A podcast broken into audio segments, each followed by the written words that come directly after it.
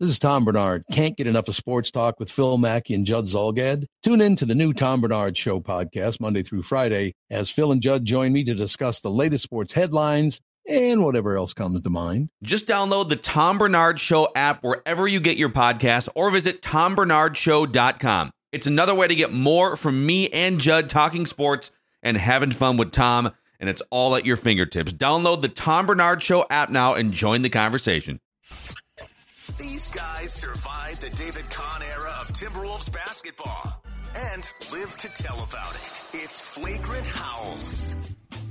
Little feedback Friday edition here. Got our OG Wolves guy, Judd, executive producer extraordinaire, Declan, and a nice little win for the Wolves last night. Yeah. Going into Milwaukee. Yeah. What's going on with the Bucks too? Well, Damian Lillard didn't play, but even even with him, it's funny because like the Bucks seem like they're just reeling, right? They fired a coach and they've been blowing all these Yeah. leads like the Wolves, and yet they're still, you know, what are they third still in the Eastern Conference, thirty three and nineteen, even after three straight losses. So it's ni- nice to build up a cushion. Uh, in the Western Conference standings, the Wolves and the Nuggets are tied at the top, 36 and 16. The Thunder are a half game back, and then the Clippers, who the Wolves play tomorrow, are just a game back. And then you got the Suns lurking a few games back. The Pelicans are lurking in that six seed right now. So it's it is wild out there in the Western Conference, boys. I didn't tell you guys about the bet I made on my birthday with a friend of mine um, who doesn't believe in the Wolves basically at all. And there was a couple Manhattans involved here too, so there was some cocktail lubricant that that made this bet. But I made a bet that they will be the one seed by the time the playoffs start. And if they're not the one seed, then I owe I owe him the entire first round of golf, greens fees, drinks, the Okay. whole, the turn, everything. So I I'm- feel I'm- like you should get some odds on that though, because like there's some really good. I I think at this point, because like the Nuggets have caught them. I don't know if you Mm-hmm. can go back and get like two to one. Like if you win, he should pay for more, you know, more golf than you're paying for. Is my point. Yeah, yeah, I can see that as well. I can probably see that as way well. too late for that. Yeah, it's now probably it's yeah, he probably We're- yeah, we're, he's- we're two he months in. Shook your hand very fast. Yep. But They- la- last night they they had like last night they had the most threes they've made all year, the most field goals they've made all year. 21 made threes last night. They had the second most assists in a game all year, the third fewest turnovers with eight, and Kyle Anderson, with the stress of the trade deadline now being alleviated, puts up a classic Kyle Anderson performance. The you know the defense was on point. He winds up scoring eight points on three shots, six assists, including a transition lob to Rudy at one point. If you haven't seen that highlight, it's awesome. Uh, five rebounds, three steals. So That's you all you cleared, want. he cleared his mind last night. Yeah. That's all you want, right? Slow mo. No one's asking for a lot. Just solid play. yeah. Just That's great. don't get technicals late. And I, I think Monte Morris is going to help with that second unit and the offensive problems too. But yeah, he was like classic Kyle Anderson, just 20 minutes of Swiss Army knife, doing everything, distributing lobs, all that stuff. So, and by the way, uh, the Jim Pete episode from yesterday, um, people seem to be digging that. So, thank you guys for for supporting these Jim Peterson episodes. He's going to be a regular recurring guest on Flagrant Howls, uh, probably weekly, but his travel schedule is going to be going to be kind of crazy too. But would you guys like some buyout candidates in list form here? So like so this this is next, right? Deadline's is the- passed. This is the next phase of player acquisition that the This Timberwolves are usually not a part of. okay. Because this is like Absolutely. teams teams don't want to pay for you know teams teams like a player gets traded and then doesn't want to play for that team or the team has no use for that player and so Right. they buy that player's contract out and then that player can sign for almost nothing with contending teams and the Wolves are now one of those contending teams. Before we start this, do you need to cover yourself in the protection of the reckless speculation sounder? You know I don't think it's reckless, but I mean, just to be safe. I'm just offering you the blanket. The blanket of reckless speculation safety. and I'm getting. By the way, I'm I'm I did some. uh What's the word? I guess uh the hack for this is I went to uh, our guy Sheldon Wallman at Clutch Points. He put together a list of five, so I'm just going to give you his list of five because he's a super sharp dude. You see him at Target Center uh, in the media row, and he and he has five. What's funny is like almost all these dudes are via the Pistons in some way because the Pistons are just the Pistons are just like a transaction machine right now. Just okay, yeah, we'll take your expiring Smart. contract, get rid of this guy. That's what they should do. You know, okay, we'll cut this guy off our roster. So uh, these are five buyout candidates that could be great potential fits off the Wolves bench. I'll get just one more time, just to be safe. Reckless Okay. speculation. From uh, Sheldon Woolman over at Clutch Points. Number one, Danilo Gallinari got waived yesterday by the Pistons. hmm This is a big time three point shooter over the past decade plus in the NBA. Uh, he did spend several years in Denver when Tim Connolly was there. I think he last was there maybe five or six years ago, so it's been a while. But he's a. It's funny because he's like six foot ten, but he's not a. He's not really a big man. He's like a six foot ten wing player. So you could play him with Gobert and Cat. He's essentially essentially be like a small forward or a wing.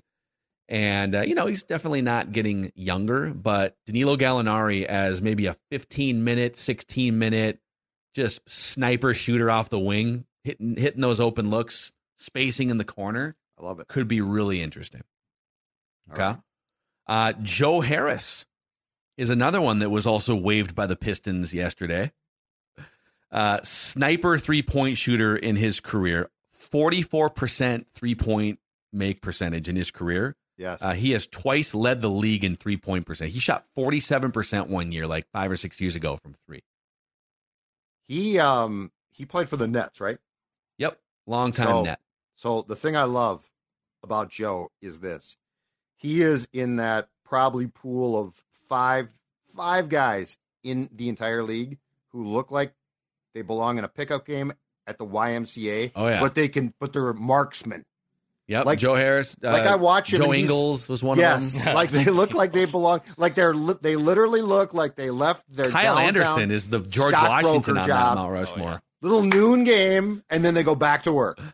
It's like yeah, you get done with the game and Joe Harris and Kyle Anderson just carved you up, and Jordan McLaughlin like just go back to your hotel room. But yeah, he is when when he's on when he's you know when he is getting open looks, he is a forty four percent career three point shooter, six foot six wing player, thirty two years old.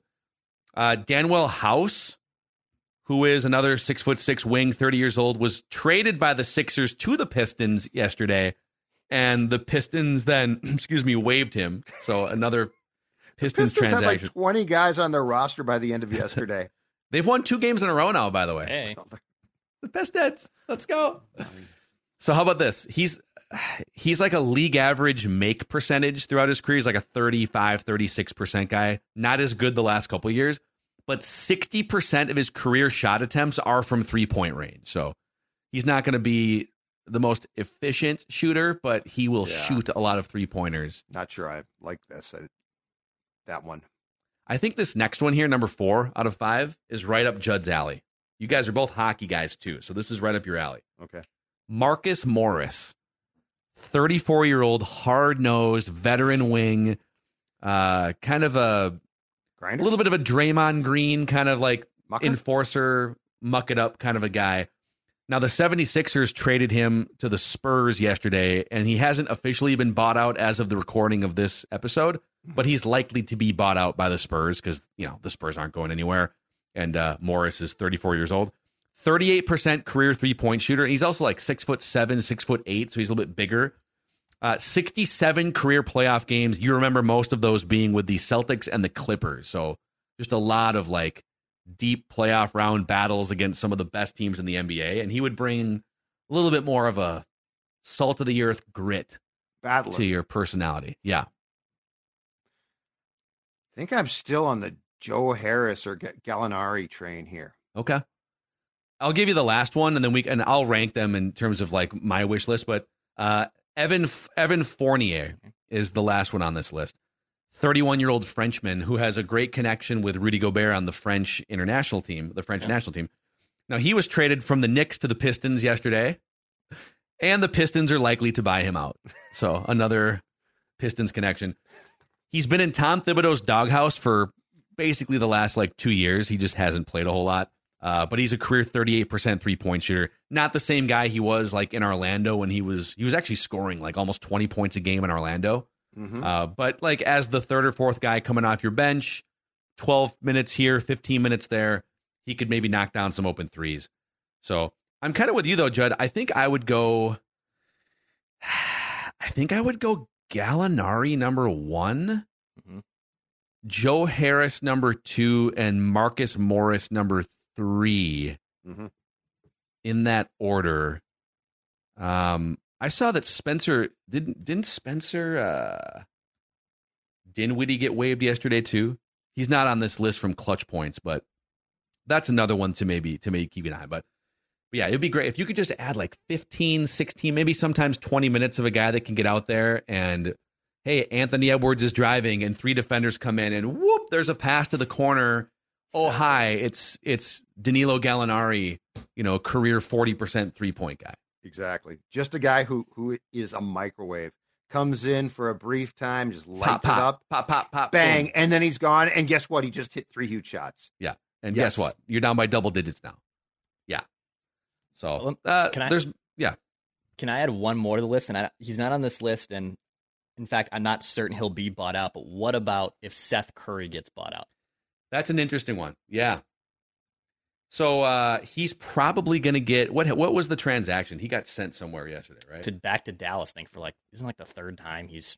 I think he's played. I know he's played there before, but um, I think he went to Dallas, correct? no, uh, Charlotte, right? Hornets. Uh, no, Hornets traded PJ uh, PJ Washington for Seth Curry and Grant Williams. So, um, so Charlotte would. Yeah, here was the deal. This is from I don't know a Dallas TV, a Charlotte TV station. Hornets are trading PJ Washington to the Mavericks, and they're getting Grant Williams, Seth Curry, and uh, 2027 first round pick. So Charlotte would would likely buy him out, I would think, because they're 10 and 40, and Seth Curry is a veteran player that could maybe add something. But yeah, Dex, this is an this is an interesting one. So he's 33 now, which is kind of crazy how fast life comes at you.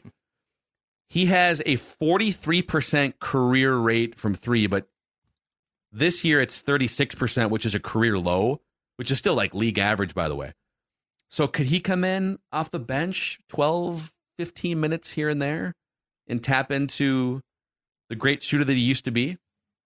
Um, now he's more of like a shooting guard, point guard. So that that's where like he's six foot one. Monte Morris kind of fills the role that Seth Curry might fill. I, I would probably lean more toward like the size of some of these other guys. If I can get like a six foot six, six foot like six foot eight, six foot ten Gallinari, I'd probably go size. But yeah, Seth Curry is an interesting one to keep an eye on.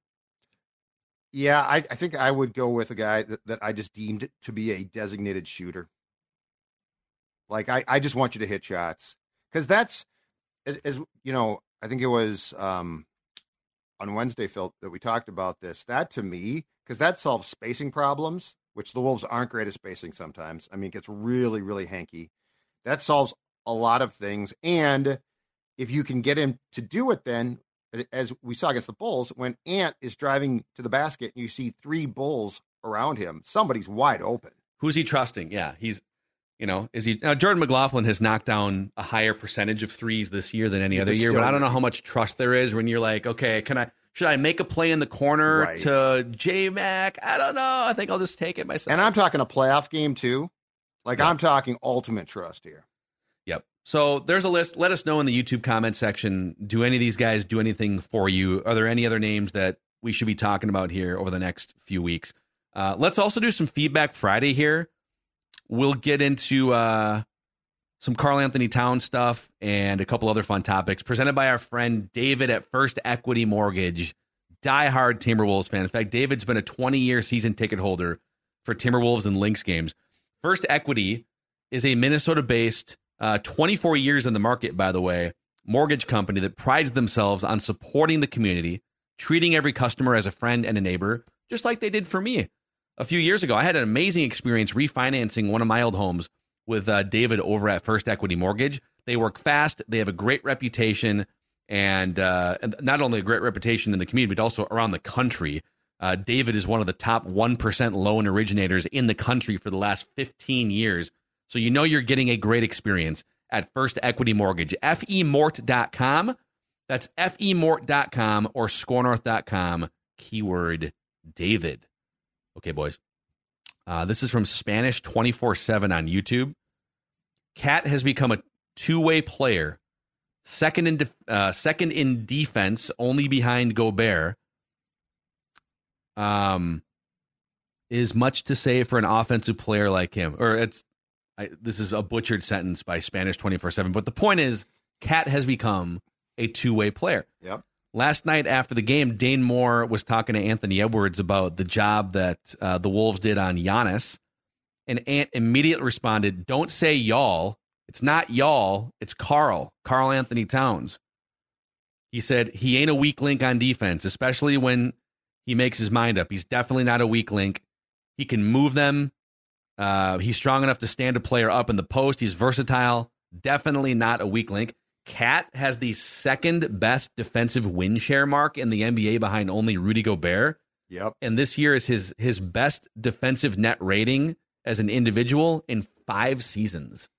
So, and he did a great job last night, in part on Giannis. He deserves a ton of credit too. Like just to be clear, he deserves for for a guy who who I think was often the biggest problem. Like his play, he's been ultra talented his entire career. But like you think about the amount of conversations that we've had on Wolves shows about Cat, right? Cat pouting, Cat whining at officials, Cat doing this, Cat doing that. If you think about it, for the most part, especially since that Boston game, he has really like you don't notice him other than his play, which is a great Mhm. thing. Like there, there's a way less BS here, and there's and and when this team does collapse and does have problems, Karl's not atop that that list now. Uh, and the 62 point game, I will say this. I think the biggest problem with that one was the fact of what Cat's teammates were doing to try to get him the ball and sacrificing the team itself. But that wasn't necessarily like, oh, Karl's demanding the ball. It was just sort of a very weird, unnecessary uh, thought that the Wolves were going to win by so much that it, how they played didn't matter. But I give Karl a ton of credit here. He's done a lot of things well, deserves a ton of credit. And he not only has sacrificed um, to take in a role, which, by, by the way, I think he's great at. Uh, he's not only sacrificed, but he also has developed his game all around, as that points out, much more so. So kudos. yeah, to Karl. this is it's funny because like statistically, he has put up much bigger numbers in seasons and like in terms of season averages, but in terms of being a winning player and do, doing things that are necessary to win, fitting in the right way, playing defense the right way. And it's not that shocking because you, you should become more of a winning player the further you get into your prime. Uh, but he is. I think this is the most. Can I say this is the most like winning version of Karl Anthony Yeah. Towns that we've probably and seen? mature hmm Yeah, for sure. no, we'll Feel- see, uh, keep it going in the playoffs. Feels like that Celtics game early in the year, which was like a game of the year for the Wolves, but that where he was just completely ineffective. That kind of seemed like a turning point for him. It's Mackey here, and a shout out to Claritin for supporting this episode and providing us with samples. Even so, I am an allergy sufferer, and it's uh, it's rough sometimes with stuffy, runny nose. For me, it can be like dry, scratchy eyes, throat, even just feeling tired. Luckily, for those of us who live with the symptoms of allergies, we can live Claritin Clear with Claritin D. Designed for serious allergy sufferers, Claritin D has two powerful ingredients in just one pill that relieve your allergy symptoms and decongest your nose so you can breathe better. Are you ready to live life as if you don't have allergies? It's time to live Claritin Clear. Fast and powerful relief, just a quick trip away. Find Claritin D or ask for Claritin D at your pharmacy counter. Go to Claritin.com right now for a discount so you can live Claritin Clear. That's Claritin.com. Use as directed. Yep, definitely. I mean, it was uh, it was a low point for sure because you literally had guys like Brian Windhorst coming on ESPN the week after saying that I don't think the Wolves could get a a pick, a first round pick, singular pick for Karl Anthony Towns in a trade. Yep. And now here we are. He's an all star, and he's probably tracking to flirt with like a third team All NBA if he keeps playing like this. Can I draw a comparison between um, this version of Cat and 2022 Kirk Cousins? Stats went down a little bit, but they won 12 games, right? Um, and and he did things that, to the word that you used, Phil, were winning things. Like it Yeah. feels like it feels like there's um there is a, a correlation there because if you just look at stats, you're exactly right. It's like, well, Cat's always great. Well, no, if you watch him play, this version and what he's doing now and contributing to me is a world of difference. Jay on YouTube says, I'm a Jazz fan, still mourning the loss of Rudy Gobert. It's incredible. I just watched the NBA trade deadline show on ESPN. I heard Minnesota only twice in a three hour show. What disrespect. I really hope you guys, Wolves fans, are going to go on a deep run to shut up all of those national media mouths. That's not a bad. I mean, I don't. I still like. I. They haven't done anything to warrant being talked about. His it just in the history of the franchise to this point. They're tied right now in the Western Conference standings with the Nuggets. They're right ahead of the Clippers, and the Clippers haven't won a championship. But like, there's teams that have been good and competing and contending and are winning championships for a long time, mhm. way ahead of the Wolves. So I, I will not be offended by this. They have to go and make a run, go win a playoff series, and get people talking about you. I'm not going to fall Yeah. into this like, oh, why won't they talk about? guess us? what? Force a studio crew to come here for the conference finals. And bitch about it. Can you Force them imagine, into like targets Stephen that- A. Smith. Charles would be. Barkley will take us. He will not Man. be pleased at all. It's Yeah, beautiful, strip but like it's in May, clubs here and June. He actually they- would like the golf. Barkley would like the golf because He, you'd be he able complain to. about downtown. Oh yeah, no doubt, no doubt. Gotta What, go there's like- Milwaukee, Able to golf. Minneapolis. There's great restaurants though for Mhm. Chuck. I think we could show Chuck a really good time in Minneapolis. Yeah, golf courses, some great restaurants. Take him to Manny's. You know, take him to Porzana. Judd, your new favorite spot. Porzana's fantastic. In fairness, uh, Kendrick Perkins does like the, the Wolves. He does. Kendrick Perkins taught. In, in fact, Kendrick Perkins Perkins is confrontational to his cohorts who tried to dismiss the Wolves. So it's He pretty is. good. And Austin Rivers is on some of these panels now too, and he's kind of uh, He's a you know weird dude. Austin's a weird guy. he can be really confrontational. Him and Kendrick Yeah. Perkins got into it really kind of awkwardly on set yesterday. Yes.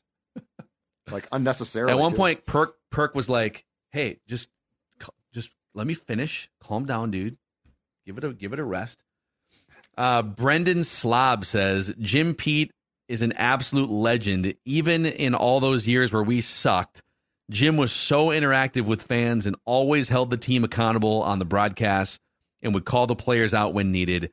Jim knows basketball as a player and as a WNBA title winning coach. We are lucky to have such a great resource here on on Flagrant Howls. He's great, man. Like he Oh, has Jim a way Pete. of being able to say it like it is while still loving the team and Yeah. you know like so many guys in that spot on TV are paralyzed by the idea of speaking truth. You can do it in a respectful way and still maintain relationships and he's done it for 20 plus years. he also knows so much about the, the game itself. That's the incredible thing. Like, my biggest thing is going into every game, teach me something, right? Yeah. Jim, Jim Pete teaches you every single time. Sorry, most guys don't. Puts you in know. a ton of prep work by the way like Yes. a lot of a lot of dudes just kind of hey i used to play in the nba for Right. 15 years i'm just going to show up tonight Right. watch a game Michael Grady and Jim Pete, where do they rank in recent um, in recent broadcast sports history of this town? Where do, do they rank? I think they're one of the best. I, I think they are probably, and I don't watch a ton of games outside of this market. I think they have to be one of the best in the league right now. Oh yeah But those two together, I mean, Michael Grady is not going to be here long. I don't think. I think he's go- going to be a national guy. but you can do like i mean you can do national It just I gets mean, to be look, a lot. well but the number one national mike breen Yeah. has, has done true. Knicks games for years so That's true, but Michael Grady is outstanding. But Jim Pete, like I go through this, and if you if you think about it, now Provis on TV is going to be fantastic, but he's going to work with a rotation of guys like Jim Pete's at every game and great. I don't, I, I'm hard pressed to think of a team, especially on television, that even approaches them in this town in like the last ten years. we're obviously you know very critical sometimes of our local announcers but i would say that the wolves crew that they have is by far the best they are excellent the whole thing is and look they've had what kevin harlan back in the day used to call wolves games Yep. They've had, you know, the, the late Tom Hanneman, who was also incredible at what he did. So Gus Johnson. Gus. Johnson? Oh, Sean God, Grande came in here for like a year too before I love going Gus Celtics Johnson. for 20 years. But yeah, they they have the best crew by far. I I watched a ton of like uh other MLB and NHL crews over the last few years, and there's some that I definitely like. But I would say I would say the Wolves are by far the cream of the crop here in Minnesota.